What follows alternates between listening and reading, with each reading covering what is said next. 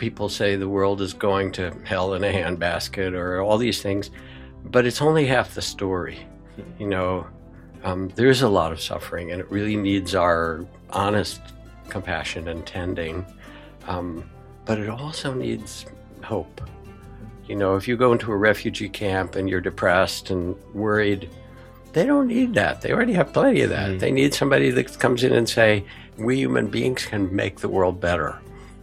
And I don't mean it in a glib way, but it's really clear that no amount of outer technology alone, not nanotechnology and AI and biotechnology and computers, is going to stop continuing warfare and racism and climate destruction and you know economic injustice because all these things are born in the human heart. So that the outer development of humanity now has to be matched by the inner development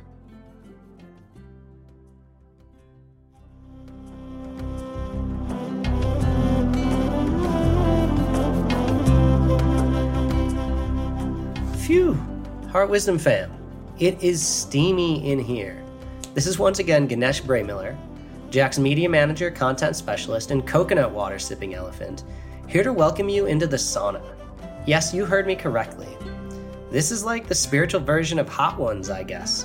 A unique concept, with Jack being interviewed in a sauna by the eclectic creator and spiritual influencer Prince Ea, all about compassion, fear, meditation, and how we can stay awake, optimistic, and hopeful in a world where it's so easy to fall asleep back into negative habitual mind states. I love this episode so much. Not only because we get to experience a so fresh and so clean, clean Jack Kornfield in a rather quirky situation, but also because the content of this is so useful, modern, funky, and alive. Prince Ea runs a great interview, keeping the vibes casual as can be, while really curating some amazing stories and wisdom to come through Jack as they vibe in a sauna. Amidst the steam, Jack is quoted saying, People say the world is going to hell in a handbasket, but that's only half the story. There's a lot of suffering that really needs our honest compassion and tending, but it also needs our hope. If you go to a refugee camp and you're depressed and worried, they don't need that. They have plenty of that already. They need somebody that comes in and says, We human beings can make the world better. So for me, I remember early on during the pandemic, most everybody was freaking out. I was scared too, but I had finally gotten out of my in store job I had started working for Love Serve Remember, and I started feeling the kind of freedom I had always wanted in my life. So, despite having some fear, I was feeling good.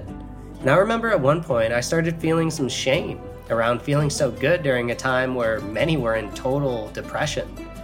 But I heard from some places, maybe Mindrolling or Duncan Trussell, Noah Lampert, maybe Jessa Reed, I forget. But that during times of crisis, the universe needs people who are living in joy and gratitude so that when others are walking around, they see the face of love rather than the face of fear. And maybe that will be the catalyst to help them start coming up for air. So I try to carry that with me for what it's worth. I know when I was suffering beyond suffering during my healing process at Hanuman Maui, it was the joy of those around me who helped pull me to the surface so that I could finally climb to the shore of love where I'm currently residing. So, fam, now it's time to turn the sauna up to 108 degrees slip off our robes and step inside of the steam of love and wisdom that Jack and Prince Ea offer. But first, here's some events. We're turning Jack's favorite and most helpful online course on jackkornfield.com, Buddhist Psychology, into a live course. Sign up for the live version that begins on July 6th, uh, and your enrollment will give you two live online group question and answer sessions with Jack. Find out more on jackkornfield.com. Then on July 24th, Jack is back for his online Monday Night Dharma Talk for Spirit Rock. You can head over to jackkornfield.com slash events and sign up for that. And if you're looking for digital satsang, check out Tara and Jack's brainchild Cloud Sangha, where you can find digital spiritual community over at cloudsangha.co slash jackkornfield. So there it is. Let's get steamy in the sauna with Jack and Prince Ea for Heart Wisdom 194, the sauna sessions. May you live in unabridged gratitude. May you be swaddled in the grace and synchronistic flow of the Guru, and may you help others through the authenticity of your own being. And you know, let's add one more. And may you and those around you live with smiling hearts. There we go, y'all. Namaste.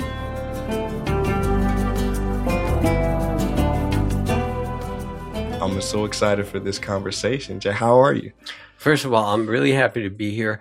I'm also happy because your energy in this feels really enthusiastic and mm. happy. Mm. You know, for those of you listening, this is a great smile and a beautiful spirit. So Mm. happy to join. And um, it's a pleasure. And I also want to ask so then, did you retell the stories? You heard them, and I retell stories. Is that how you do it? Yeah, yeah. So we retold, we retold some of the stories and put visuals to it. We literally hired actors, drum. I'll send them to you. Oh, I'd love to see them. They're them. amazing. There was one story which um maybe you could tell later, but it was this. It, I love your stories on compassion, on forgiveness, and it was of the the mother um who in Baltimore. yeah I know that story yeah very well. oof, I cried Yeah. telling that story Yeah. or Yeah. retelling it. Yeah. Um, well, Jack, I want to ask you first what what are you excited about these days? I'm excited about lots of things. Yes, people say the world is going to hell in a handbasket or all these things, but it's only half the story. Hmm. You know, um, there's a lot of suffering, and it really needs our honest compassion and tending. Um, but it also needs hope. Hmm. You know, if you go into a refugee camp and you're depressed and worried, they don't need that. They already have plenty of that. Mhm. They need somebody that comes in and say, "We human beings can make the world better." And I don't mean it in a glib way, but it's really clear Hmm. that no amount of outer technology alone, not nanotechnology and AI and biotechnology and computers, is going to stop continuing warfare and racism and climate destruction Mm. and you know economic injustice because all these things are born in the human heart Mm. so that the outer development of humanity now has to be matched by the inner development Mm. and that's really our task with it there's all kinds of possibilities really there are for climate i have friends who are working very closely on nuclear fusion Mm. and they say it's really getting close and we can we can make energy that will power anything we want without burning oil Hmm. so you know people who are saying oh we're in the doom scenario Hmm. it's not the whole story Hmm. um, now racism tribalism and the kind of conflict we need to learn that in a Hmm. new way too Hmm. it also isn't quite the end of the story Hmm.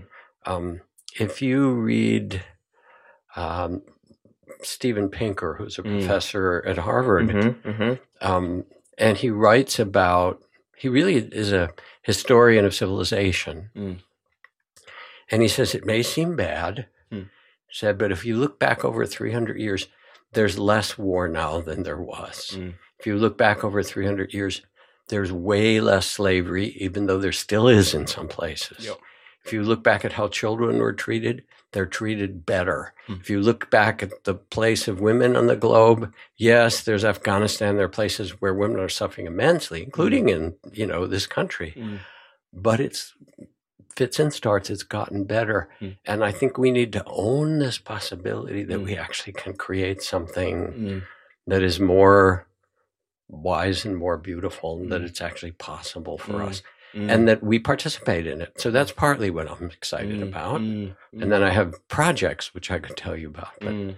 So your work going back is is not about changing the the external, not about shifting the dream, but really waking up, waking up to who we are, um, waking up to our presence, awareness that we have inside of us, uh, our loving kindness, um, these these teachings that you've you've spent so long kind of cultivating and teaching, you feel are the the solutions to many of the external calamities we see. I do Mm. because it starts in the human heart. Mm. And you never underestimate the power of the human heart. Mm. You know, even when you look at terrible situations, you can also see a kind of triumph of people, Mm. even in those terrible situations, Mm. that not only reaches out and helps everybody, Mm. but actually plants the seeds for something different to happen. That's where it starts. It's not either or. You know, we tend to have kind of this either or mentality in meditation. Just like breathing in and breathing out, the quality of mindful, loving awareness or presence has two parts. Mm. It's mindful presence, that's kind of quieting the mind and opening the heart and being in touch with what your deepest values are. Mm. That's part breathing in. And then breathing out is mindful, loving response. Mm. And they go together. In Zen, they say there are only two things you sit and you sweep the garden. Hmm. And it doesn't matter how big the garden is. Mm. So we quiet ourselves in some way, and we all need that in this crazy world, Mm. and get in touch with that place that no one can mess with. Mm. That there's an inviolable place in you that you can find Mm. that has your courage and Mm. has your love. You called it the, uh, I think one of your teachings, the the cadencia. Querencia, that's Yeah. the Spanish word for the for the bull in the bull ring Mm. when um, the bull has found their querencia, their place, Mm. then the matador has to be really careful. Mm. The bull isn't running around, the bull stops. Mm. And the bull is really right there, Mm. you know, and then that's the place where the encounter takes place between the matador and the bull when they're really in their place of the deepest presence and grounding. Mm. And the Mm. world will come at you like the bull, you know, so you have to find your own currency. Mm. And it distracts us like the matador. Yes, it does. it's got all these red flags Mm. all coming on our phone, you know, one after another. Mm. And and a lot of it is also honestly it's fear mongering. Most of politics Mhm. is sadly the kind of manipulation and I mean politics is kind of like ritualized warfare Mm. basically Wow. on different sides. Mm. But most of the political words that you hear Mm. are to scare you.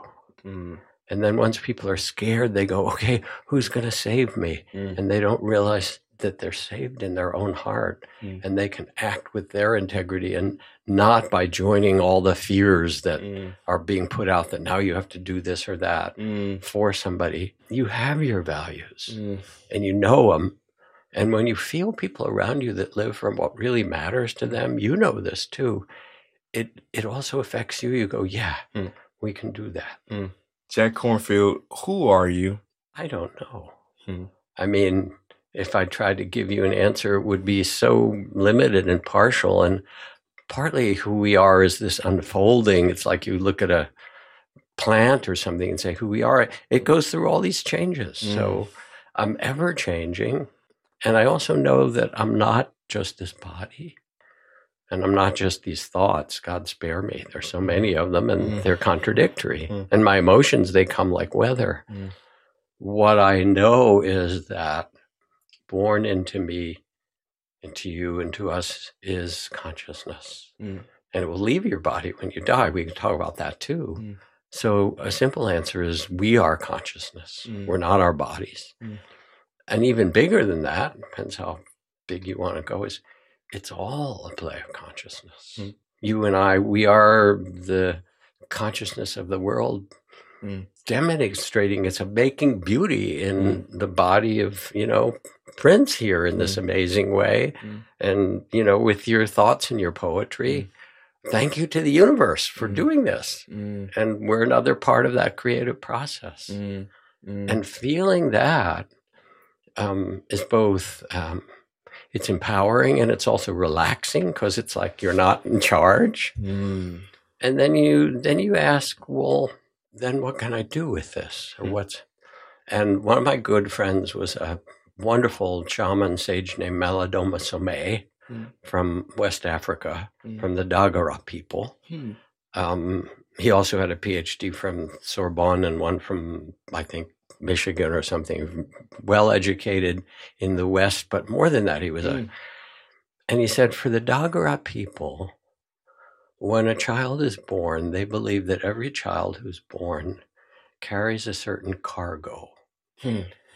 And I love this metaphor because all those rivers in West Africa have had boats and ships and canoes Mm. between villages over centuries carrying cargo. Mm. He said, and the job of the village and the parents is to see deeply into that child, to see what cargo they've brought as a gift to the world. Mm. And the job of that child is to deliver their cargo.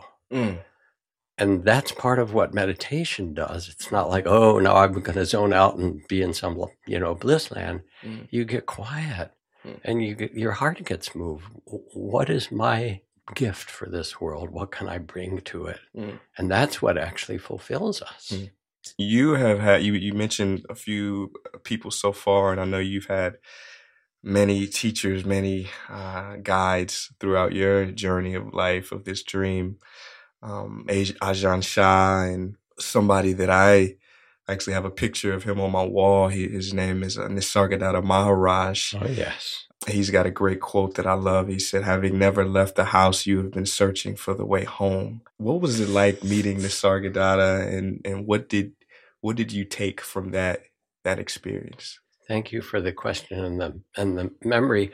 One of the books about him called "I Am That," which Mm, is classic. dialogue, is sort of it's like weapons grade spirituality. Mm. It's like refined and powerful in these dialogues, and um, he was simply not identified with the changing world. Now that's a funny sentence to Mm. say to somebody. What what what what could that Mm. mean? Mm. Here's the specifics. Somebody would say. I was with- him toward the end of his life for some years, visiting and spending time. You're, you know, about to turn 80. Mm. What do you think about dying? Mm. And he looked back insulted and he said, My, you insult me? You think I am this body made of, in his case, it was chapatis and Mm. rice and dal or, Mm. you know, Big Macs, whatever. You think this is who I am? Mm. I have nothing to do with this body. It has its own life. Mm. He said, Who I am is not this body. It's not this personality. He said, Who I am is beyond all of this. And then he would pause for a while and go, Okay. Mm. And then he said, Wisdom says I am nothing. And you could feel the emptiness in that, just the spaciousness, the vastness. Mm. And then he looked and he said, And love says I am everything. Mm. And between these two, my life flows. Mm. So sitting in that kind of presence, I was, uh, it's like I'd taken some very good drugs. Mm. It was really, I was in my 20s. Okay. You know, it was, or, or, you know, around that time, or late 20s. You know, I'd just been on some long retreat in the Mm. Himalayas, Mm. but just in his presence, Wow. the way he spoke Mm. wasn't just the words, but it was the field of presence to Mm. say, who you are is not who you think you are. You're so much more than that. Mm.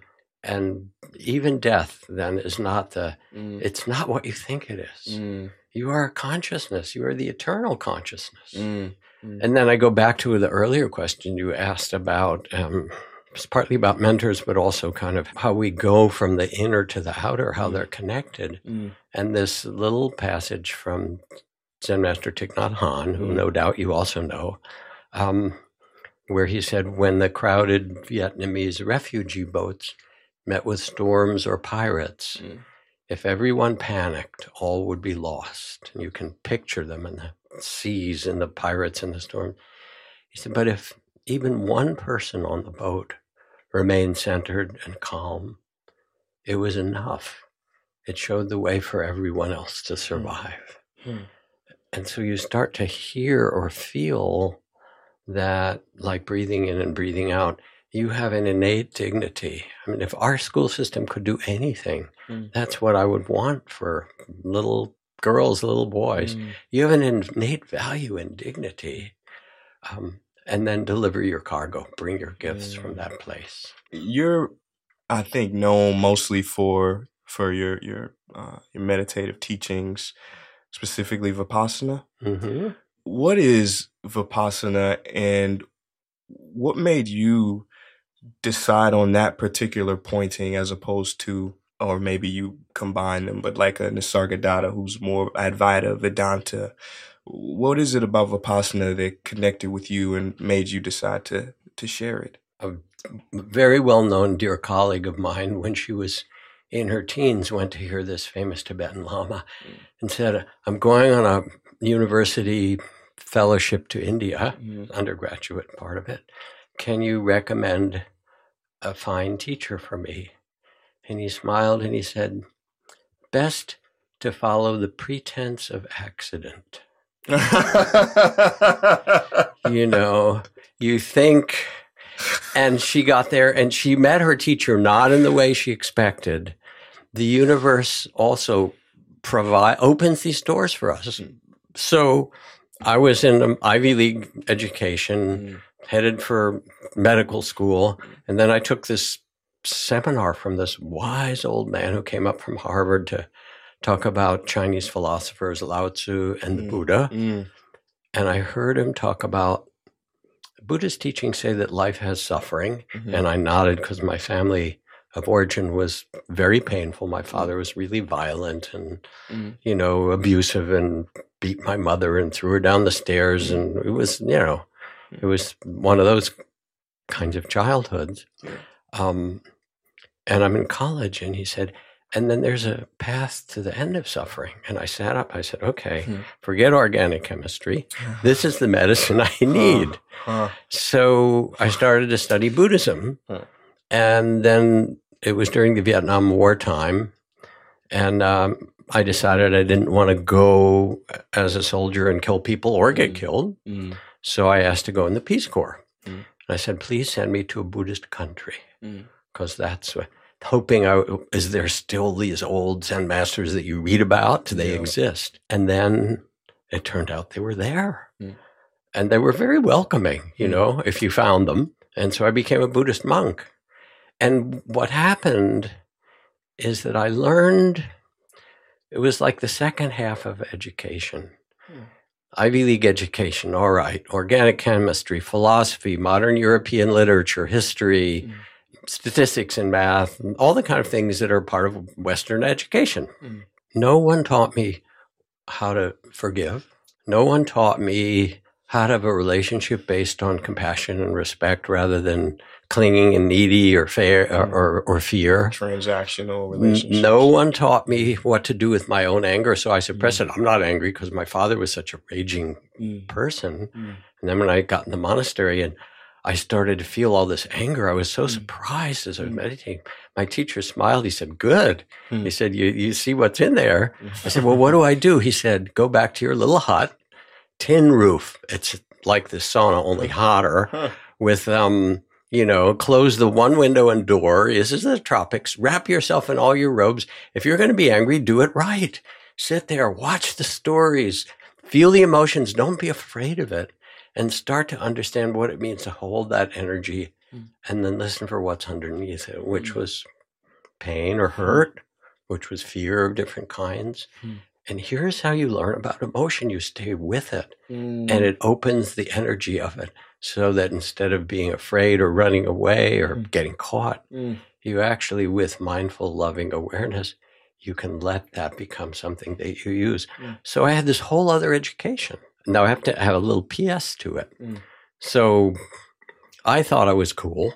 I got out of the monastery. I've been in Asia for five years. I'm coming back and, you know, all right, I'll do something good with it.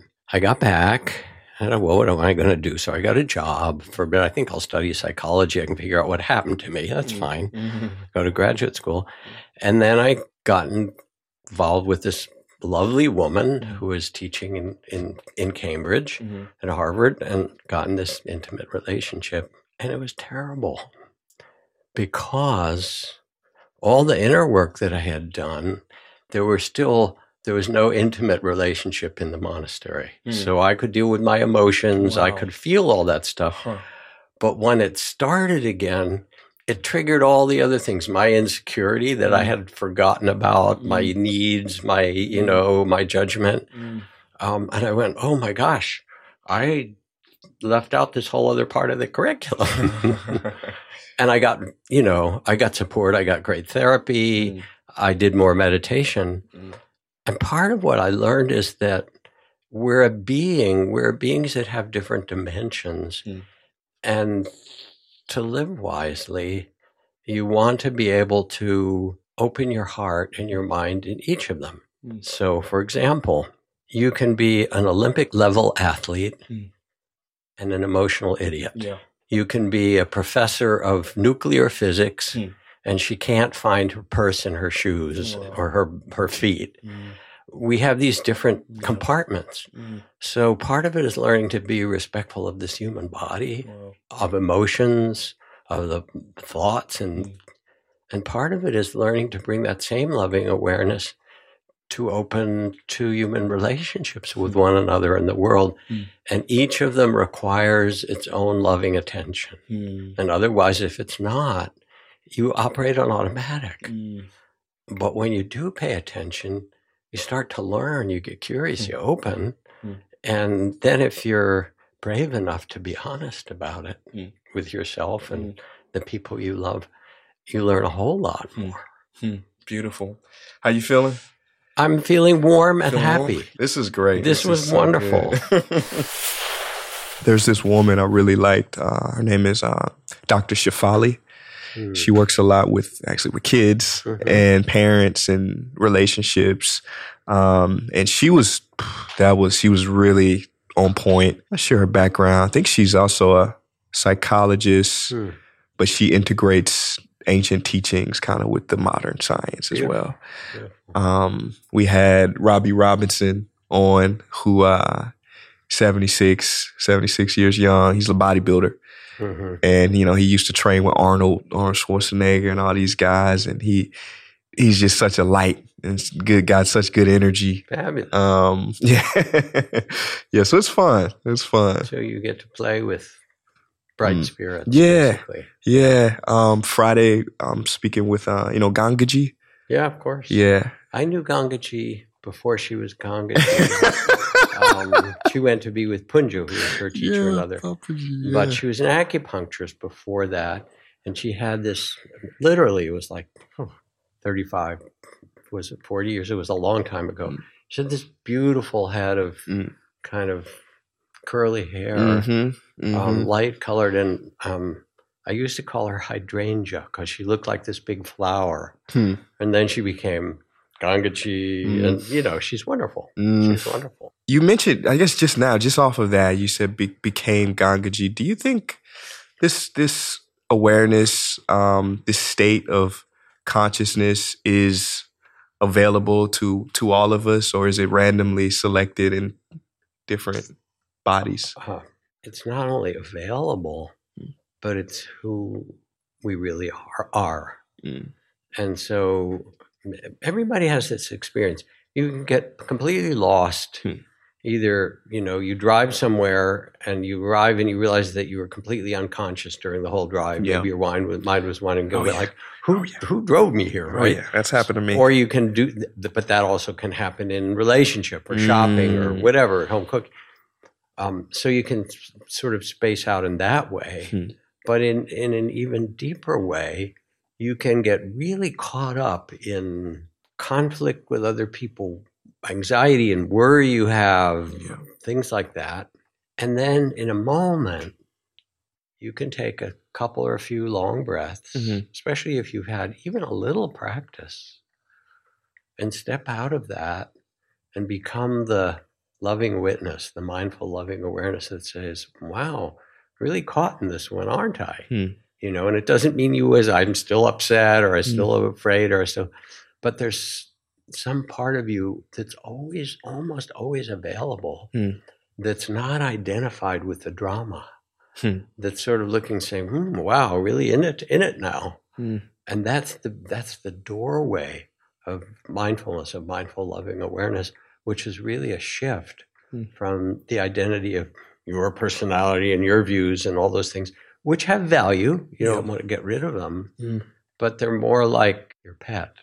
You want to feed it and take care of it, Huh. but you don't want it to run your life. Huh. And you want your heart to run your life and your wisdom. Mm. So it's completely available to people. Mm. Um, and that's why, you know, people think, yes, meditation helps with stress, Mhm. right? Or helps quiet you down. And Yeah. it does. And that's all good, you know, or you regulate your breath. But the point isn't to become a good breather or even to not have stress because everybody has stress. Yeah. You, you know, and then things close up are even more stressful. Family Mm. can be difficult. Yeah. The Buddha and Jesus had a hard time when they went home. So Mm. why would it be different, Mm. right? If you think you're enlightened, spend a weekend with your relatives. right? That's exactly. But that's not who you are. Huh. Who you are really is awareness itself. Hmm. And you can learn with very little practice, you can begin to learn to step back and see with tenderness or compassion how we all get caught, Mm. including yourself. We're all Mm. in it together. And that that's not who we really are. One of my favorite practices is a practice of intention. If you're in a conflict or trying to solve something difficult or things like that, and you're all caught up in it, if you take a few breaths and literally 30 seconds then to quiet, Mhm. And then you ask yourself, what's my best intention? Or what's my highest intention? Almost immediately, your tone of voice changes. The, the text you were going to say, you reread it and say, no, I want to make it a little nicer. Because you remember that your best intention is to solve it or to be connected or even to love Hmm. that person. Wow. And it's right there. Hmm. And what we're invited to do is to take that kind of sacred pause, if you will, or that Mhm. mindful pause, and then listen to the heart. Hmm. And the Sufis call it sobat. It's a conversation with the heart. It can be you and I, heart to heart, but it's also a conversation you have with yourself when you listen. And a meditative practice that allows that space to widen and widen. Yes, but a lot of meditations help that. I Mm. mean, you can do a mantra like TM, Mm. and it quiets you. The point isn't to have some lovely transcendent experience, although that's nice, but Mhm. then it could become a sort of spiritual bypass if that's the only place you go. Mm. But if you do a meditation that quiets you and you start to listen, you know, when people say they want a little attention, Mm. you know, or a kid or a partner or something, it's not a little thing. Attention is is beautiful. Mm. It's gold. It's something really special. Mm. And when you give attention to what your best intention is in a few moments like that, Mm. what you care about, or to the person that you're with, Mm. it changes the game. Hmm. You you look in a different way. You start to look. You look with the eyes of love, Mm. really, and a certain kind of deep centeredness that yeah, this is who I am. Mm. This is how I want to be. Jack, you're you're a master storyteller, and uh, for everybody listening, your your stories have, oof, they they have definitely evolved me, evolved my awareness, um, touched me very deeply, and I want to talk. a lo- I wonder if you have any stories that you can share on on compassion, whether it's self compassion or compassion with others, because I think this compassion is so important and so needed uh, in our world today. Well, thank you for the question, first of all, because we do need it. And compassion also is a verb, it's an activity. Let me try to unpack it very briefly. There's a difference, a complement between empathy and compassion. Mhm. Empathy means I feel with you. So if you came in and you were having a hard time or you were elated because you just won the lottery or Mhm. whatever, I'd feel with you. Yeah. But if I'm crossing, you know, going by a schoolyard and there's a kid being bullied and I see it, I can feel empathy for him. Hmm. He's having a hard time, they're picking on him. That's empathy. Compassion not only feels that, but then walks over and says, Hey, what's going on? Okay. Or goes to find the teacher and say, Hey, you know, they're really mistreating this kid or the Wow. authority.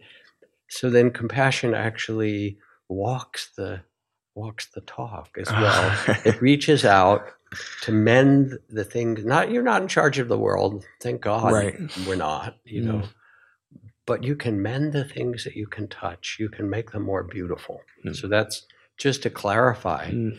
and the that heart of compassion is born in everyone Mm. It also um, can operate in the most remarkable circumstances so i think of my dear friend and colleague and teacher, this monk named Maha Ghosananda, who was the Gandhi of Cambodia. Mm. And we were in refugee camps together working. And he got permission from the UN to build a little kind of Buddhist meeting area in the refugee camp with a statue and a little roof and things like that. Mm. And the Khmer Rouge Underground, which were the ones that had been killing everyone, um, said if anyone went to this place when they got back to Cambodia, they would be killed. Maha Ghosananda, who was with me in the forest in Thailand during the genocide, all 19 members of his family were killed. The temple was burned, incredible destruction. Wow. And he said, I need help now. So we went through the camp ringing the bell to call people to the opening of this new little temple. And 25,000 people poured into this square. You know, he had a microphone. And I thought, all right, what is this? What can he say? Because there's a grandmother with two of the six grandchildren who survived. There's an uncle with a couple of the little kids that are left. The faces of the kind of trauma that you see mm. wherever it is, Myanmar, Ukraine, um, you know, Darfur, mm and in our country too, in places. And he got up, knowing that his whole family had been killed, and he looked out at the sea of people who had suffered. And he put his hands together and got really quiet. And then first, softly, he began to chant in Sanskrit and in Khmer, Cambodian. One of the first verses in the Buddhist teachings hatred never ceases by hatred, but by love alone is healed this is the ancient and eternal law. Hmm. And he began to chant it over and over and over. And pretty soon, 25,000 people were singing this with him. They hadn't heard these chants in 10 years because they were outlawed. People wow. were killed, weeping. And I realized that he was speaking a truth that was even bigger than, than the immensity of their suffering. And then, since we talk about compassion as being a verb, for the next 15 years, he led people as conditions allowed on foot, chanting that chant back to their villages. And he said, You can't return until you reclaim the land with your heart. So we'll go through the killing fields or the minefields, we'll do it carefully. And he would lead a thousand people with his drum and chant, and they would walk slowly back, chanting, Hatred never ends by hatred to reclaim their lives after everything they've been through. Mm. It was a mind blowing inspiration mm. to see somebody at that level mm. um, being able to carry a truth of heart hmm. that cannot be taken from you, no matter what's happened. Hmm. And then I look again, because I'm in the Buddhist industry, there's this wonderful new book by the Dalai Lama and by Archbishop Tutu mm-hmm. called mm-hmm. The Book of Joy. You yeah. may have read it. Mm. And here they get together, and they've both had immense suffering around them in their lives. Hmm. Apartheid for Tutu, so many people were killed, people he knew, you know, very close. And Dalai Lama lost Tibet under, hmm. you know, his tenure, his time, and so many other things taken. As he said, so much has been taken from me. Why should I let them take my happiness? And then they start to laugh and they say, you know, um, if you make the unhappiness of this world your only devotion, you know, it's as if you're praising the devil. Ooh. That in fact, you know, it's almost a, a, moral obligation to let yourself see and be touched by the sorrow with a tender heart mm. and say, Yes, I'm here with you. So that's the compassion. Let's do what we can. And this is not the end of the story. Mm. We can actually make a difference. Hatred never ceases with hatred, but by love alone is healed. Yeah. I was wondering if you could, you know, Rumi, he said, uh, yeah, silence is the language of God. All else is poor translation. Hmm. And I sit here next to you and I'm just like, I just sit in silence. I almost, I wonder if there's some type of meditation or offering that you could give to me and to the listeners um, to bring us into that uh, that silence, that uh, of of loving awareness. Mm.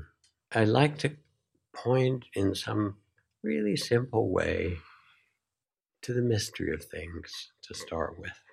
Just the fact that things exist is crazy. oh, it yeah. is. It is just amazing. Mm. You know, and then if I take my little grandson to the Grand Canyon and he looks out across the Grand Canyon, and then he'll reach down and he'll pick up a red pebble mm-hmm. and he'll say, Baba, look at this red pebble. And that's as magic to him as the Grand Canyon because everything is magic in the eyes of a child. Mm. It's the child of the spirit. Mm. That's in you mm. as you are listening. So even wherever you are, you can take a few breaths and look at the mystery of water coming out of the faucet as you wash the, you know, the dishes. Um, and how magic that is. It didn't exist a while ago, you know, not that long ago. There wasn't, you know, or whatever it happens to be, the magic of a tree. I mean, here is this being. It's not just a, a lump of wood, it's Mm. a living being. And the modern science shows that the trees are talking to each other underground and Yep. feeding their children Yep. and sending sugar to each one. And, Mm. you know, this is, this is a living mother and Mm. father Mm. and we're interwoven with it. And then you take a few breaths and you say, Thank you, world. Thank you for breathing me and breathing with me. And so you start to quiet down and let yourself rest somewhat in the sense of mystery. Hmm. The difficulties are not problems to be solved Hmm. as much as mysteries to experience in some deep way. There's a beautiful monument, a government monument Mhm. on 4th Street in Louisville, Kentucky. That's the only government monument I know to a mystical experience in the US. Really? Thomas Merton, who is this very famous Uh-huh. Christian mystic living there, Huh. left his monastery, where as he wrote about it, he said, We were all trying to be holy and Yeah. connect with the divine and things. And he's just walking down the street in the center of Louisville. hmm He said, and then all of a sudden it came to me. I looked in the eyes of everybody going by. He said, and I could see the secret beauty behind every eye Hmm. that I passed. He said, the divine spark, the the holiness that was put in there as a child, the Mm. secret, you know, the the child of the spirit. He said, when I saw that, this is what we were looking for in the monastery. It was right there in every person going by. He said, the problem is I wanted to get down and worship each person as they went by because I could see their secret beauty. Hmm. We can see each other that way. You know, you can pause in the line in the market and take a moment Hmm. and changes everything. Mm. I mean, I'll tell you a story. Do we, I don't know if we have time for a story. We've got time. I want to let me comment on the mystery thing Yeah. though, because that's, I mean, you know, it, it- throughout my journey of uh, understanding and just living and enjoying this this dream we call life, I I recognize that once I'm out of the mystery, that's this is when suffering happens. Mm. Once I think that I know something or somebody, uh, that's when suffering happens. You know, they say you can only know something when it's dead. Everything is living and changing, as you said in the sauna. So you can't know that. But when we when we connect with what's not knowable, when we fall into the I don't know mind, this is when when beauty I think can happen in life. Uh, just it just brightens. It just brightens up, and we go back to that that beginner's mind. That, that there's an exercise I like to do um, where I I imagine that I'm a child, a baby opening his eyes for the first time. Mm. no labels, no judgments, just this, just magic. Yeah, just wonder Mm, and awe. There is a beautiful thing from the Berkeley Greater Good Science Center research on on awe and mm, mystery. And what they found is that the the greatest stimulus for human awe is not Yosemite or Mount Everest or you know the amazing natural world, but the thing that most opens awe is the moral beauty of another human being. hmm, When you see somebody else who demonstrates or lives that moral beauty even Wow. in difficulty, hmm. that brings Wow. the sense of awe. So I, I love listening to you. I thought, God, he's got so much to say. I should just sit here and listen to you. It's wonderful. It's, it's Um, really, it's, it's great. you mentioned in um, I think it was one of your one of your interviews that we live in a, a world or a society that wants to kind of uh, make us fall asleep. What practices can we do to stay awake in a world that is, is so many distractions? You know, the the matador, right? What what can we really do? What practices can we have to kind of stay in a um, a one pointed awareness um, as much as we can? I would have answered at different times in my life in different ways, Mm, become more mindful, mindful of your body, of your breath, notice your feelings. Over the years, it's gotten simpler, and the answer keeps coming back to love. Hmm. And I don't mean it just in, okay, love is a nice thing, and there's all kinds of songs about it. And I happen to love Ben and Jerry's, you know, chocolate brownie ice cream. That's a kind of love. And, you know, I love it, a good sunset, and I all love these people. And so Hmm. love has all these meanings, Yeah. right? um, but in the end, people talk about enlightenment and awakening and stuff like that in my field or my industry. Mhm. Um, it's love. Hmm. If love's there, you're good. Hmm. If it's not, I don't care what, Hmm. what kind of. There are all kinds of amazing experiences. I Mm. dissolve my body into light, fine. Mm. But how about love? Hmm. In the end, It- can you be? Which is what you're saying is that uh, when a child is born, the first thing is we love them generally, unless there's something terribly wrong. We just meet them with love. When somebody's dying, you hold their hand. There's not a lot more to say Hmm. except "I love you." You know. Mm. So why not in the middle? Hmm. So I'll tell you the story I was going to say. It's the story of a fellow who'd been in the military and he had trouble with anger and he kind of flying off the handle. So his officer remanded him to take an eight week course in a combination of mindfulness and compassion or loving kindness. And part of the answer to your question is there are these sweet, beautiful trainings, trainings in loving kindness Mm. and in compassion on my website and with Tara Brach and Sharon Salzberg and probably Eckhart Tolle and you know all the usual suspects. Mm. Um, and you can practice them, Mm. and they grow when you practice things. They become familiar in your being, in your nervous system, and Mm. they start to change you Mm. just little by little. Mm. Anyway, so this guy started this eight week training and he started to learn how to bring a mindful, loving awareness to his body and his emotions. Everything got caught up. And partway through the course, five, six weeks into it, he it was late at night or, you know, in the dark. He went into the grocery to pick some stuff up and it was crowded. He got in line. Um, and there was a woman in front of him carrying a baby with just one thing. And he was a military guy who learned that you have to do things the right way. Mm. And she should have been in the express lane. And here she was in this long line, and she was not in the right place. Mm. So he started to get a little annoyed. And then she got up to the cashier and they started to kind of coo over the baby, and everything slows down. He said, Mm. Come on already. There's the long line. And then the, the woman carrying the baby hands it to the checkout clerk Mm. and he goes ballistic inside like come on Huh. you know this is not like a nursery we're all trying to get home but because he started to get so angry it also triggered the fact that he'd been learning mindful loving awareness and he could feel it in his body the heat and the, Mm. the story the righteousness and that Mm. so he took some breaths i said all right this isn't good for me or anybody let me calm down Mm. he got up to the checkout stand and he'd watched them and the woman gave the baby back to the person checking out and he said you know i watched that and i do have to say that was kind of a cute little boy. Mhm. and she looked up and she said oh did you like him? He's my boy. She said my husband was in the military like you. He was still wearing military garb but he was killed overseas last year. And uh, so now i have to work my mom watches him my our boy and she tries to bring him in once or twice a day so I can see him.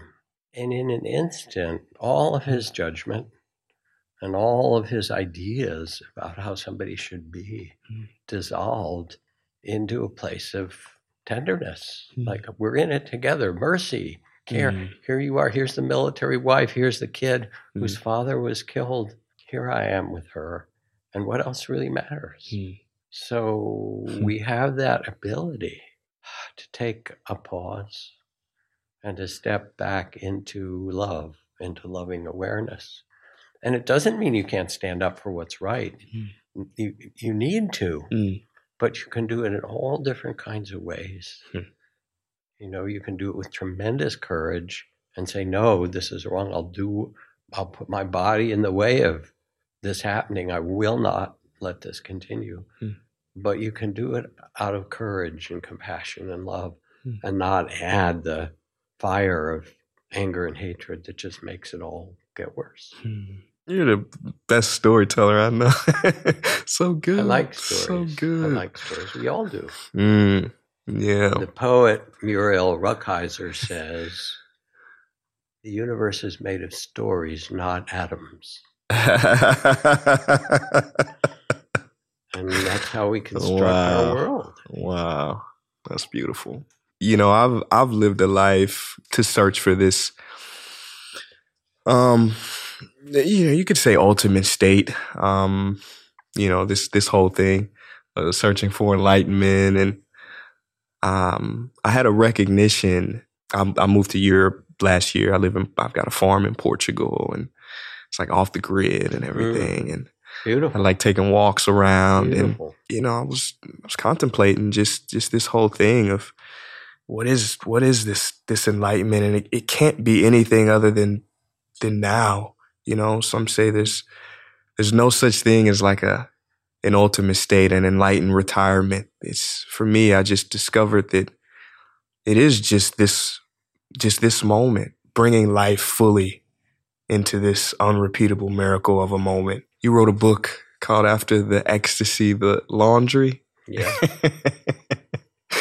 T- Tell me a little bit about. I love the name. it's what we all discover Mm. that there are beautiful highs Mm. there's bliss there's ecstatic experiences and we search them for them and we have them and that's Mm. part of being human it's gorgeous but there's something more you know because the truth is that they don't last there isn't like okay i've got enlightened retirement and it's like you're not breathing anymore you Mm. breathe in and out Mm. the heart pumps it opens and closes the lungs open and close the Mm. you know the cerebral spinal fluid moves in your body the the tides come in Mm.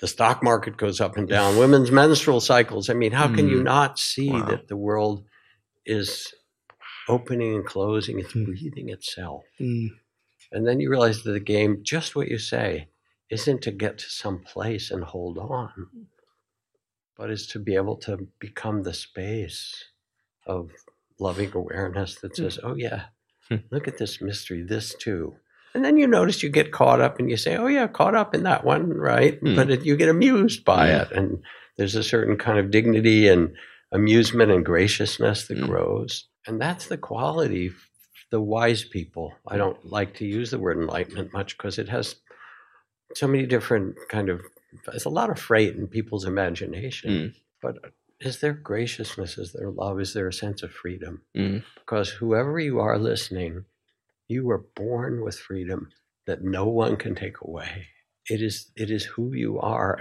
they can put you in a prison or a refugee camp or Mm. what but no one can imprison your spirit Mm.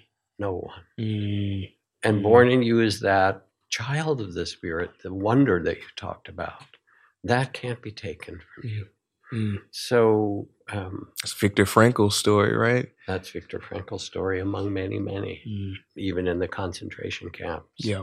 there were the people who were generous who Mm. gave away their food that's that moral beauty that Mm. uplifts us in some way that we see that and you see it in all these communities out in the country in the farm countries you see it in the cities where especially where there's a sense of community Mm. i mean in some way that's perhaps the great poverty of kind of modern civilization is the loss of community Mm. and how much we actually really can be there Mm. with and for and connected with one another Mm. Tara Brach and I, colleague, started this um, company site called Cloud Sangha, S A N G H A, cloudsangha.co, because um, most of what you get for meditation online is one way broadcasts. And you can go to jackkornfield.com or there these various other great teachers. And there's lots of meditations, and they're beautiful. Loving Mm. kindness practice, compassion practice. They're great Mm. but people want to connect with each other Hmm. and they learn from each other that's Hmm. the best part so in this Wow. in cloud Sangha, people join a group for half a year or a year and there'll be you know eight people in it Yeah. And they'll meet every week with That's a cool. teacher That's cool. and say here's what i'm working with i'm a young parent Mm. here's what my struggle is i'm you know about to retire i'm an artist Mm. and people will listen and say well this is what's helped me Okay. and we learn from each other as much as from all the you know great sages on the stages of the Mm. world and things like that Mm. and so supporting that and having people get a sense that they're not alone in what they're going through Mm. both for the difficulties but also like you spoke somebody talks about seeing the mystery of things and looking with fresh eyes as if Mm. as if you were kind of the wonder of a child wow Mm. look at this Mm. whatever's in, in front to live in- the reality of the present Mm. and not so much in what's called the body of fear which is all the thoughts. Well you know mark twain said that um, he said my life has been filled with terrible misfortunes most of which never happened. That we can live in all that fearful fantasy. It's called the body of fear. Hmm. but that's not who you are. You're Mm. here. You're listening. You're present. Mm. and you're love. I love that. Love that. Before we wrap up, I wanted to ask you a question. What is your what's your morning routine look like and night routine? I'm just curious. Like, what's a, a day for Jack Kornfield? I am not a routine type person. Okay. My days are really, I'll show you my calendar. They're really different. I mean, first of all, if I told somebody, okay, this day I'm going to be in LA Mhm. and I get to go to a podcast, Mm. you know, with Prince Ea, to go, what? In, in a sauna?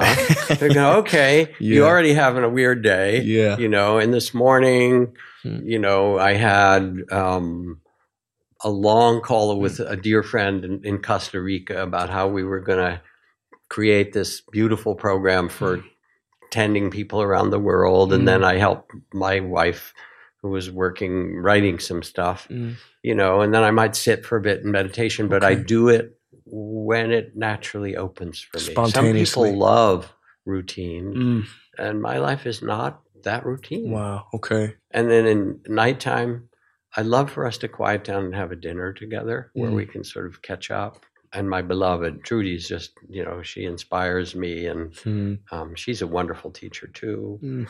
We always try to get in bed early enough to snuggle and play a bit. So, Hmm.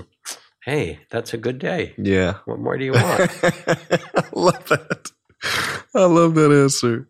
Um, I got a few rapid rapid fire questions. yeah, let's hear them. Um, now these questions they they may seem I, I use the word best, but I don't want you to think very rigidly and absolutely. Um, but I'm going to ask you a few bests. sure. Best book you ever read. Just throw out. I Yeah. am that, Nisargadatta. Best quote you've ever heard. Hatred never ceases by hatred. Mhm. By love alone is healed. Hmm. Best investment you've ever made. And my daughter. Hmm. Best time in your life. I think now. Yeah, I This love is that. it. This is it. It's alive. It's fresh. Yeah. Everything else is. And here we are, are in your loft Mm, and in this really interesting complex of artists that's been here for almost 50 years, it sounds like. Filled li- literally with hundreds of Hmm. artists in the warrens of these great old Mhm. buildings that were, whether it was, you know, manufacturing metal goods or, or making beer or all the things that happen in these Mm. factories. Mm. These are hard factories Mm. now. These are factories of, of beauty. Mm. These are factories of vision, of showing us ourselves Mm. for better and for worse. So your space is cool, and the place that you've chosen to be Mm. has the kind of field of creativity. Mm. Um, and I love the fact that it's in this sort of Yeah. funky neighborhood old factory. It's Mm. like, we're going to take this world as it is, baby, and take it for a ride and make something beautiful out of it. Jack, if you could raise a magic wand and point it at the earth, Mhm. make a wish, and tomorrow when you woke up in the morning, whatever wish you made was granted, what would that wish be? I would want all the children of the earth to be well fed and well tended and and well educated, given an opportunity to blot to bring their gift to Yeah. deliver their cargo. Mm. That's that would be my my wish. The rest will take care of itself if we Mm. tend the hearts of our children. Mm. All the rest will blossom in the way that the best that it can. Mm, well said. Well said. Jack, where can people listening find you, stay connected with you, and discover more about you? JackKornfield.com has lots of guided meditations and teachings and podcasts and things. So that's one place. It has my schedule where I do occasional live things and teachings. Um, and again, cloudsangha.co if you want community, which is Sounds something awesome. that really, because people find it hard to meditate on their own. Yeah. We're not meant to be alone. We're actually meant to. That's why people get together to meditate in Yeah. their Zen centers, in those Mm. ashrams in India. You know, Mm. um, we support each other. Mm. Yeah, those things. That's Awesome. enough. Awesome. Thank you so much for being Thank here. you. on this Sauna is an honor and a, and, a, and a sweet pleasure Mm, mm. altogether. Beautiful. Thank you. Thank you.